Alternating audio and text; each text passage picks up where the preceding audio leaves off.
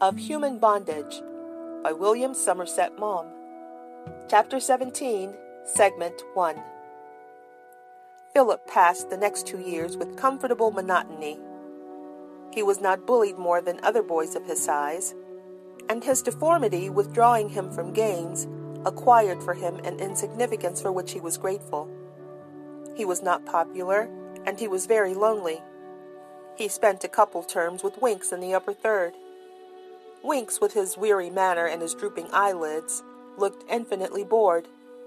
He did his duty, but he did it with an abstracted mind. He was kind, gentle, and foolish. He had a great belief in the honor of boys.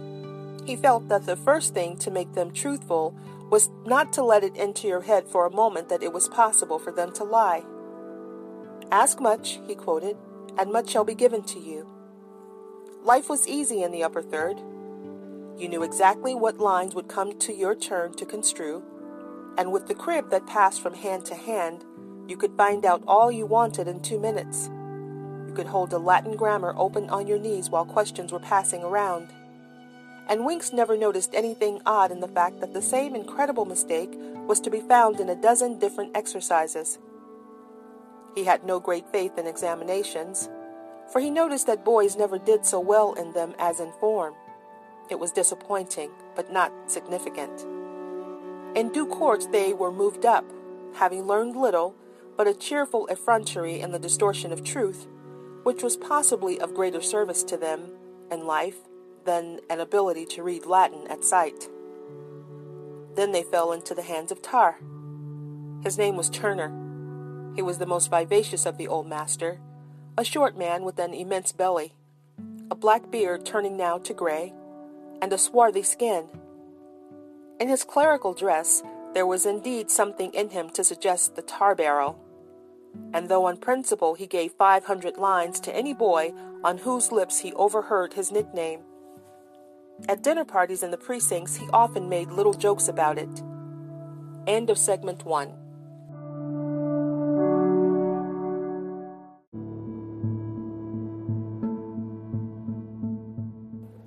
Chapter 17, Segment 2. He was the most worldly of the masters. He dined out more frequently than any of the others, and the society he kept was not so exclusively clerical. The boys looked upon him as rather a dog. He left off his clerical attire during the holidays and had been seen in Switzerland in gay tweeds.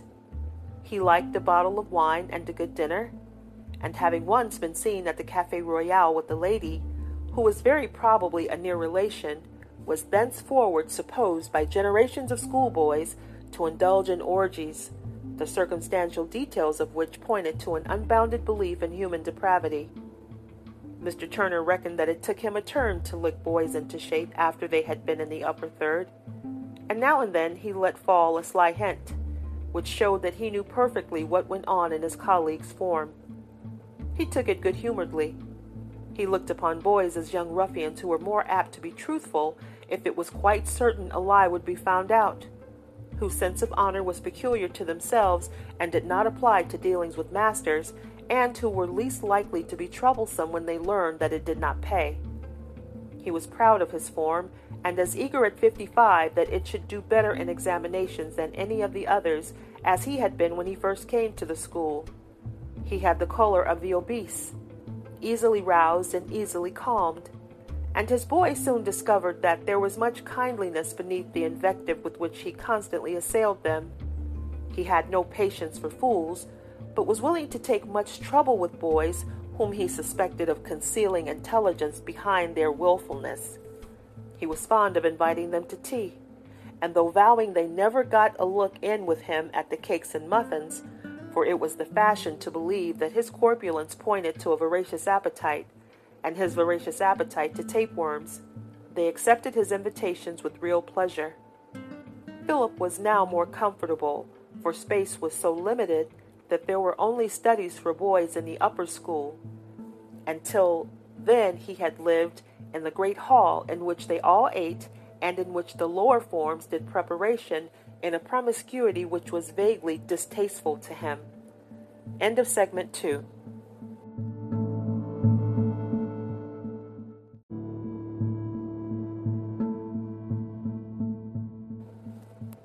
Chapter 17, Segment 3 Now and then it made him restless to be with people, and he wanted urgently to be alone. He set out for solitary walks into the country. There was a little stream, with pollards on both sides of it, that ran through green fields, and it made him happy, he knew not why, to wander along its banks. When he was tired, he lay face downward on the grass and watched the eager scurrying of minnows and of tadpoles. It gave him a peculiar satisfaction to saunter round the precincts. On the green in the middle they practiced at nets in the summer, but during the rest of the year it was quiet. Boys used to wander round sometimes arm in arm, or a studious fellow with an abstracted gaze walked slowly, repeating to himself something he had to learn by heart. There was a colony of rooks in the great elms, and they filled the air with melancholy cries. Along one side lay the cathedral with its great central tower, and Philip, who knew as yet nothing of beauty, felt when he looked at it a troubling delight which he could not understand. When he had a study, it was a little square room looking on a slum, and four boys shared it. He brought a photograph of that view of the cathedral and pinned it up over his desk and he found himself taking a new interest in what he saw from the window of the fourth form room. It looked onto old lawns, carefully tended, and fine trees with foliage dense and rich. It gave him an odd feeling in his heart, and he did not know if it was pain or pleasure. It was the first dawn of an aesthetic emotion. It accompanied other changes. His voice broke. It was no longer quite under his control, and queer sounds issued from his throat. Then he began to go to classes which were held in the headmaster's study immediately after tea to prepare for boys' confirmation. Philip's piety had not stood the test of time, and he had long since given up his nightly reading of the Bible. But now, under the influence of Mr. Perkins, with his new condition of the body which made him so restless, his old feelings revived, and he reproached himself bitterly for his backsliding. The fires of hell burned fiercely before his mind's eye. If he had died during that time when he was little better than an infidel, he would have been lost. He believed implicitly in pain everlasting. He believed in it much more than in, than in eternal happiness, and he shuddered at the dangers he had run. End of segment 3.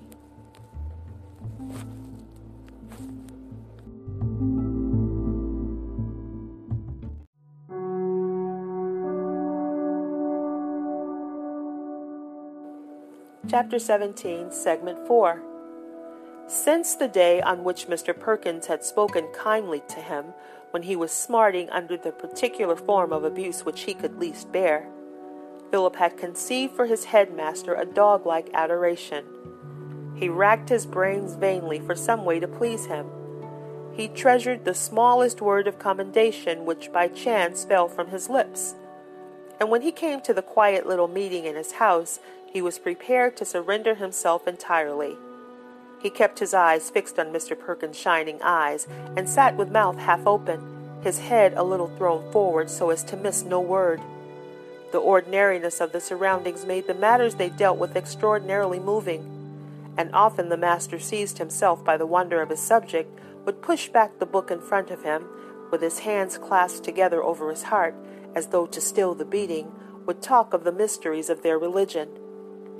Sometimes Philip did not understand, but he did not want to understand. He felt vaguely that it was enough to feel. It seemed to him then that the headmaster, with his black straggling hair and his pale face, was like those prophets of Israel who feared not to take kings to task.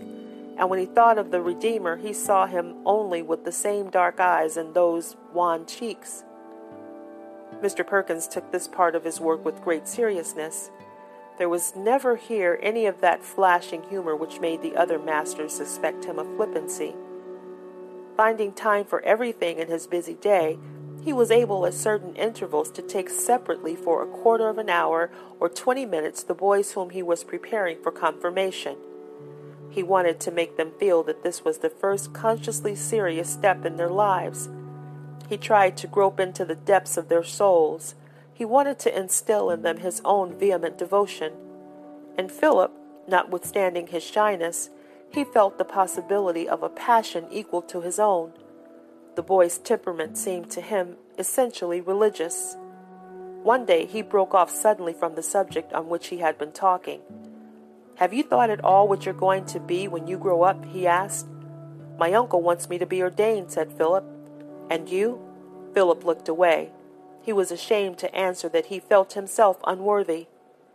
End of segment four.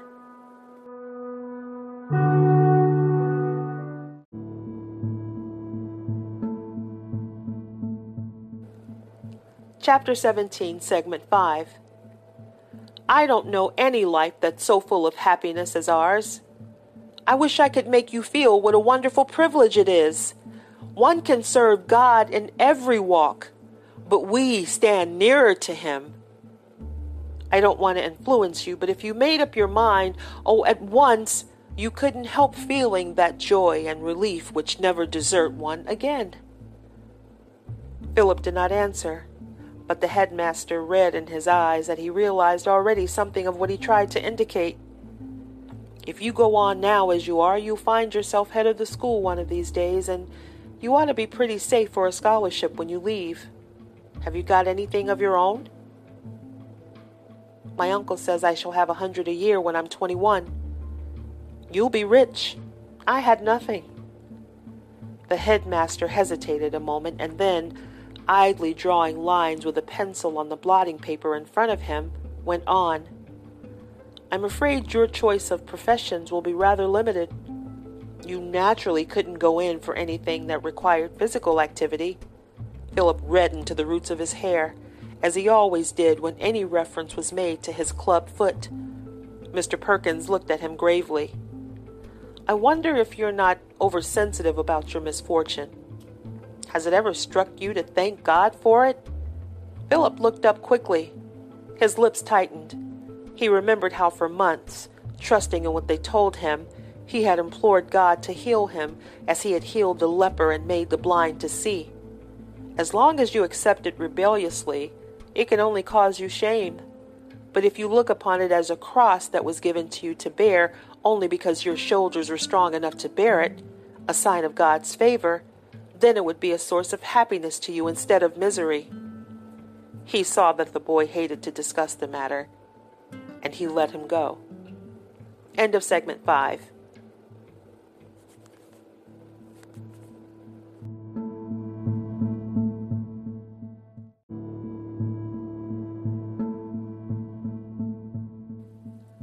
Chapter 17, Segment 6. But Philip thought over all that the headmaster had said and presently his mind was taken up entirely with the ceremony that was before him. A mystical rapture seized him. His spirit seemed to free itself from the bonds of the flesh, and he seemed to be living a new life.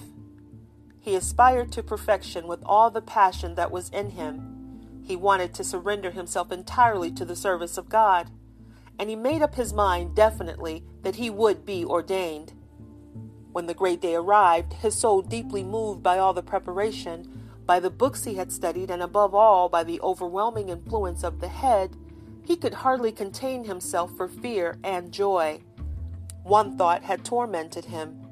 He knew that he would have to walk alone through the chancel, and he dreaded showing his limp thus obviously, not only to the whole school who were attending the service, but also to the strangers, people from the city or parents who had come to see their sons confirmed. But when the time came, he felt suddenly that he could accept the humiliation joyfully. And as he limped up the chancel, very small and insignificant beneath the lofty vaulting of the cathedral, he offered consciously his deformity as a sacrifice to the God who loved him. End of segment 6.